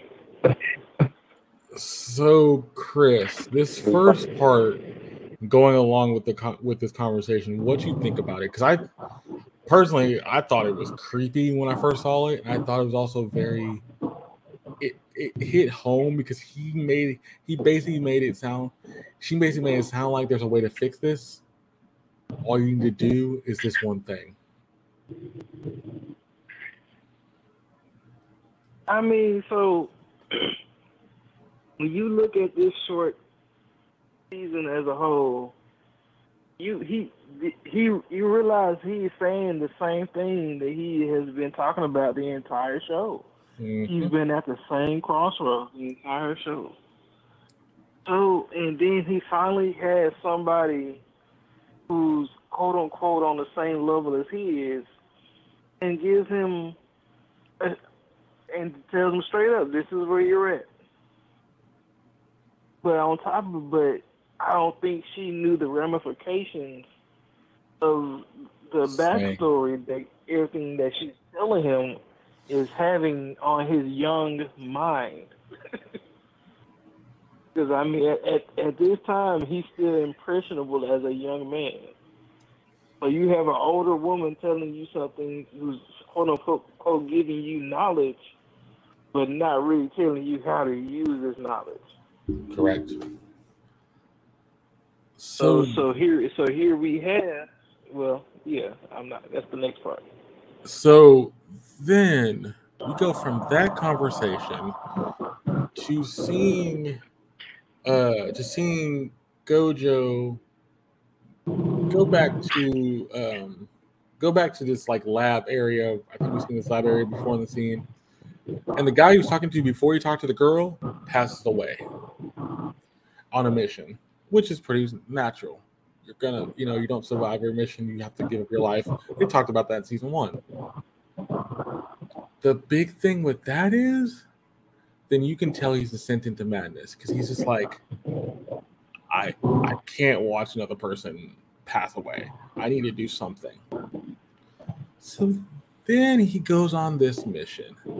This mission was to get rid of these two young girls because the village thought they had a bunch of curse energy, which was true.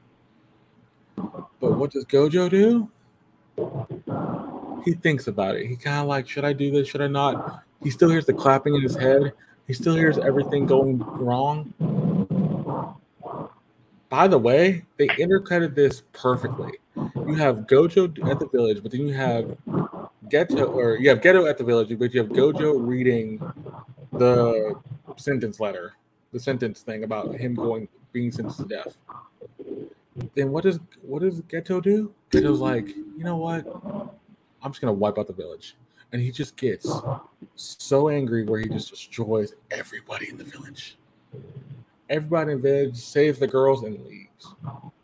And then the middle so this is all the middle part. Gojo get, Gojo finds out Gojo's mad. Why? Why would he do this? What's the purpose of him doing this? He doesn't know. Teacher tells him he just did every he killed everybody in the village plus his own parents plus everything else. The next scene we see after they talk is the doctor lady from season one. That's the older lady, the doctor. She's on. She finds Geto and says, "Is all this true? Did you do this?" And he says, "Yeah, I did." Why? And she, I think she asked why, but she, he said kind of says nothing. But then she pulls out her phone, calls Gojo, and Gojo goes, "Why are you? Why are you with him?" He's like, "Do you want?" Basically, Gojo goes, "Do you want to die?" And she's like, "I don't want to get killed." What the? What are you saying? So I'm gonna leave it there. What y'all think about this section? Because this section does a very good job of what that girl told him to acting on that what she said and he she acted on it he acted on it with no hesitation that that transition was amazing so i'm gonna start off with chris this time chris what do you think about that section So in this section, he's basically letting his closest friend. I really did it. You know, this is this is the kind of person I, I want to be. If you got any questions, yeah, if you gonna try to find, I'm gonna do it. Basically, going around and just you know just basically seeing where everybody's head at. You can't blame him for that. But at the same time, when the- when he goes to talk to his friend, I mean, he looking at him like, "Oh, you really just you got some stones. You just walking out here like you living. You you already know you on the hit list, so you know what I'm saying." mm-hmm. But at the same time, same time, he already knew and she already knew uh, who they was gonna send after him. So it was like you knew what was coming up next. Basically. yeah so dion what do you think of this section because i thought this section was powerful going from that conversation into what we got in the middle half of this episode and yet gojo's gone geto's gone mad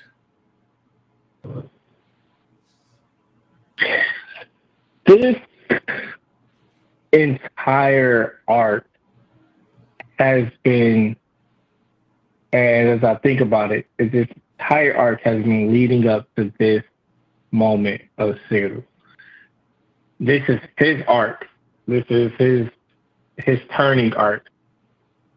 So when he starts to reminisce on what happens from the beginning of this, you start to feel like, all right, he may feel bad. It's he, he's feeling guilt. But then after that conversation and you get to this middle part, you realize it's hatred. It's not he's looking at this now from I hate non sorcerers. Like you caused all this. And you pick that up from when he's talking to the lady and she's like, uh, she asks him straight up, like, do you hate all non sorcerers? And from that conversation to pretty much going and killing every non sorcerer in your hometown, including your parents, kind of gives us the answer to that question. And when he's talking to Gojo, you hear that, like brought up before, you hear that justification in his voice, like no remorse. And, you know, it's not a hatred for humanity in itself, because he's sitting there having a full, cool conversation with uh, Shoko, the, the, the, the doctor lady. He's just like, whatever. He could have killed her instantly if he wanted to. He could have he could have attacked Gojo. Um, first, I'm not gonna say he could have killed Gojo, but he could have attacked Gojo. But instead, he knew that Gojo had these uh, feelings for him, and I, I can only assume that they're reciprocal, that they're you know like best friends. So he's So- sitting there like, why did you do this? Hmm? I was gonna say before you, I'll let you continue. I'm gonna let's. I'm gonna finish off the back half of this now. So the back Yeah. half of the back half of this is twofold. The back half of this starts out with Go, with Gojo asking his teacher, "What do I need to go do?" You have to go get him. You have to go. You have to go destroy him. There's no other way. But then at the same time, Gojo's like, I don't really want to do it, but I have to. Okay, cool. Then from that scene, after we see her talk to the medical girl, you see Geto go back to the star group that wanted the girl in the first place to worship her. He even says, I thought this group got disbanded. No, there's still underground version of the group we still use. By the way, did anybody else notice that the guy he was talking to was the former was the former helper of uh, Toji uh, Toji Risato? Because that's the same dude. So that was a similar thing. So then Geto then Geto. I think it's the same. It looks like the same dude or close to the same dude, but I think it's pretty based on the like animate like the body the picture the picture of him. It looks like the same dude. So then we get Geto patting the girls on the head, saying everything's gonna be all right. We're gonna be fine. By the way, this makes the movie canon now because those girls are from the movie. Those girls back him up in the movie and fight for him. So that is actually surprising. They made Yep. that canon. Made that canon. Then Gojo gets on stage and like kind of wax lyrical. Says these off to say these like weird things to get money and get get prestige. But he's he's he acts like a televangelist, except you know, he doesn't really want your money. He wants your money, but he wants but he also will do anything to get your money. So he calls one of them on stage and just like pretty much destroys them. Kill, kills them, no problem. We don't know if it's he or she. I think it is. I think they do say he. Um, and then he says monkey. Then he kills another one. He says monkey again. Then we cut from that situation.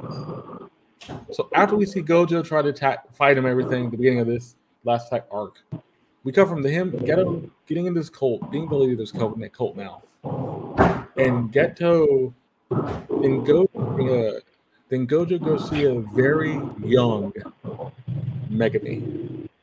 Like the Megumi is only like ten years old, not even that maybe. He's a first grader. Yeah, he's super young. So Megumi's super young. Megumi, he tells Megumi, Gojo tells Megumi, I've seen your dad. Um, you know, you look, you know, and I'm you're gonna be going to this family. This family's not that great, all this stuff. So he's talking about the Zato Zato clan, the Zenin clan. And all the while, Megumi's having none of it. Megumi doesn't care. Megumi doesn't care about his dad, any of that. But the line that Gojo says, Gojo goes, I want you to come become strong. Become stronger than me. And get uh, Gojo just smiled at him, and then Megumi walks off. So then we cut to 2018, and you see Gojo. You see Gojo in that chair. We see him in, in the intro. They're trying to wake him up. They wake him up. The girl, the girl from season one, gets in the chair. Our other main character is trying to get in the chair. They're arguing, but then Megumi asks Gojo, "Why you smiling?" And he doesn't really give an answer. He just kind of just kind of smirks and doesn't say anything to, to Megumi. And that's how the episode ends. From the point we get to see Gojo try to go and kill Geto to the end of the episode where we see him mentoring these next sort these next sorcerers. What y'all think about that? And I'll start off with I'll start off with Dion. What you think about that last section because it makes everything full circle now. It honestly angers me. If I'm being honest. I'm so ticked off at how good and well rounded this was. Oh, yeah. Like they they couldn't have done it any smoother. I mean, I'm sure there's there's hindsight is twenty twenty. You know, I'm sure there's always something they could have done better, but this was it was like a perfect roundabout way to get us back to where we left off. Like, and and my interpretation of this is like this entire arc was Gojo just remembering what happened. Like he's just sitting there dreaming about what's going on or what was going on. I'm like, that's a cool little twist on it, Okay. putting everything back into. You know, that's just me being fickle. I, I have no idea if that's really what they were intending. But, But- that actually, but that makes sense. If it was, if it was him sleeping and he's just like, just we're just seeing him dream about this stuff, that makes total sense. Because it actually could make sense. He might be Yeah. thinking about the past, same way Geto was. Um, Chris, what do you think about the back half of this episode? that make a lot more sense. Yeah, Okay, so just to give, I guess, just to recap and, and, and give my final conclusions, is basically so Escatus and Gojo gets hit with his reality. Like, you have the power that I would have, that I want right now, but I can't have it. Mhm. At the same time, he prevents him from using it because he makes his point. Using it makes it completes his point. yes, now, now fast forward it, and you know he, you know, he's talking to his teacher, and he he needs re, you know, he's teaching to his teacher at this point. So, so you know, he's basically looking for some reinforcements, like hey, might make sure he's doing right. So, so, so that's where you see the re, the, re, the reinforcement that even Gojo still gets, even even now as a teacher in his prison. And just like you say, they bring it back full full circle towards the end. And man, and finally when you finally when he's back in with his students, like now you're getting ready to go into one of the most deadliest arcs, and what what they're getting ready to call it, probably the most deadliest arc in of anime. we are doing. Yeah, we are about to head to Shibuya arc, which like Chris said, is one of the deadliest arcs in probably anime. I I look forward to that. I will say this. You've had a through line from the beginning of this episode, beginning of the season till now. And that through line was Geto. Geto was the through line for all this, so was Gojo. But this episode, you completed both those arcs and gave us a hint of the future with Megumi. And then you end up showing us Megumi in 2018 and how that changed everything. Like, this was amazing. This was so, so good. I'm gonna ask them these two gentlemen this before we end the stream this evening. Gentlemen, what would you give this episode? But also, what would you give this arc? And Dion, I'll start with you.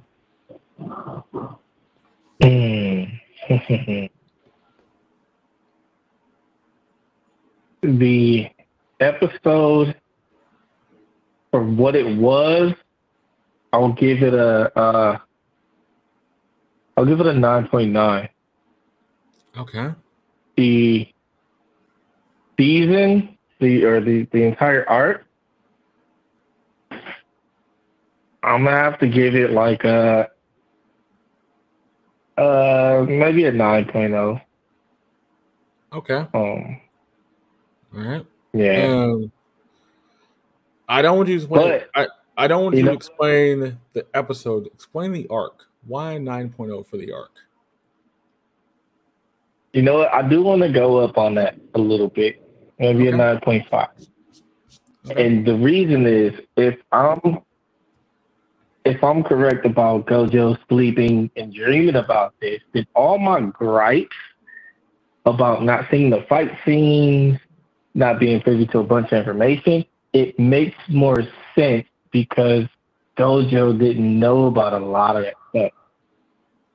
Like when the, the girl got kidnapped, we didn't see her get kidnapped till uh, the very end where you see Geto and, and Gojo together and they're talking about it. Okay. You know, Gojo wasn't there for her. That. Yeah. You know, so now it's starting to kind of make that make a little bit more sense to me.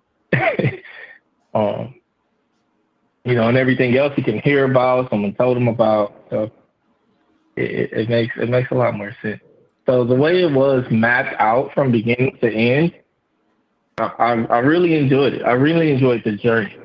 Everything wasn't perfect, but the journey that they led me down was very enjoyable, and that's why they get a, a higher rank. Okay. So Chris, Dion gives the episode a 9.9. He gives this arc a 9.5.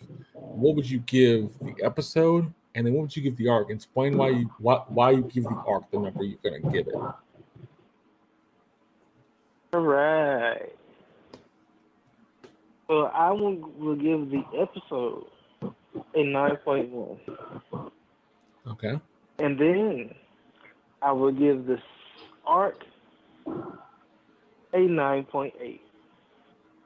Ooh, okay, you're a little bit higher than Dion. Explain. Okay, so check it out. This episode really get really set the tone for the drastic change for well I mean well let's just be honest, it's a this season is a villain arc. This is. It is a Let's be. Uh, it's always a villain arc. At the same time, when you look at it from his point of view, that the best way to save everybody is to kill everybody. Which is also Yeah, I don't think he's really thought deeper. I don't think he thought any deeper on that. You know what I'm saying? So therefore, that's why the episode gets a nine point one. But Okay. Be, because for the, the for the season being the villain arc as a whole, that's why I give it. They did because they really did set the tone for him. Okay. Okay. Um. Hmm. So the episode, I agree with Chris. The episode's about a between a so about a nine point five. But this this arc for me it's a perfect ten. And only because, like Chris said, this is a villain arc through and through. And it's funny, the beginning of these first two first two episodes of this arc was two friends going on a mission to get this girl to to simulate with this thing to so it doesn't explode and grow into something worse. Then from episode three on, it turns dark. Girl dies, Geto gets mad, he fights, he tries to fight off Zenin. Gojo's pissed, everybody's upset. Episode four, Geto still Geto still has some things that he wants to try to figure out. Gojo Gojo gets the girl, he wants to destroy everybody, but Geto stops him. But Geto feels like they should have when they had the chance. In episode five, we see him just disheveled. Disheveled, broken down, looks like he hasn't slept for days. Look he ain't ate nothing. He even says at the beginning of this episode, he goes, exercise. He goes, exercise, absorb, repeat. Exercise, absorb, repeat. He has done the same thing for multiple years. So this man has seen some things. But then at the end of this episode, you get us you get us a you get us a, a heel turn and a face turn in one episode. Geto goes heel and Gojo goes face. And Gojo's like, now I need to protect everybody. He goes see Megumi, a young Megumi, and says, Get stronger, kid. Get stronger than me. And then we go full circle t- 2018 and goes, and go, Megumi's like, So why are you smiling so big? Because I've seen you get. I'm guessing he's seen him get he's gotten stronger. That's pretty really good storytelling. And I'm like, I'm like Dion. If Yeah. it's a, if it's a dream, I'm okay with the fact we didn't see all the fights. I'm okay with the fact you didn't show us all that stuff because you didn't have to. You could say it's all in his mind, he's all he's just remembering things. But like Dion said, he can't remember everything. He doesn't remember everything that's happened between that time period. He only have things he heard of. So, ladies and gentlemen, before we end this stream, I'm going to mention this. We have three, as of this week, it'll be week one of the three week break. August 31st, mark down that mark that down in your calendars. We start the Shibuya arc of Jujutsu Kaisen, which is 17 episodes. But in the meantime, for us, we're gonna finish. We're gonna get to some episodes of Dead Mount Death Play. We might do two episodes for next week since we have the time. And we might do we might do two episodes after the week after that. But keep on this journey with us. We're looking forward to what JK does next. And I'm looking forward to what Dead Mount Death Play does next for us. If you haven't watched JJK, I implore you to go do that. It is worth your time. It is a very good series, and it makes a lot. It does a lot of fun things, and it makes you think. I do thank Chris and Dion for joining me. This was episode 16 of the Anime Dojo. Uh, you can, like I said, you can if you can hit me up on Twitter at B, BLMcQuinn24. You can hit me up on the YouTube channel in the comments. Whatever you want to do, talk about this episode. We'll be back next week. I do thank you for watching. I do thank you for listening. I hope you did enjoy. I hope you from next time. See ya.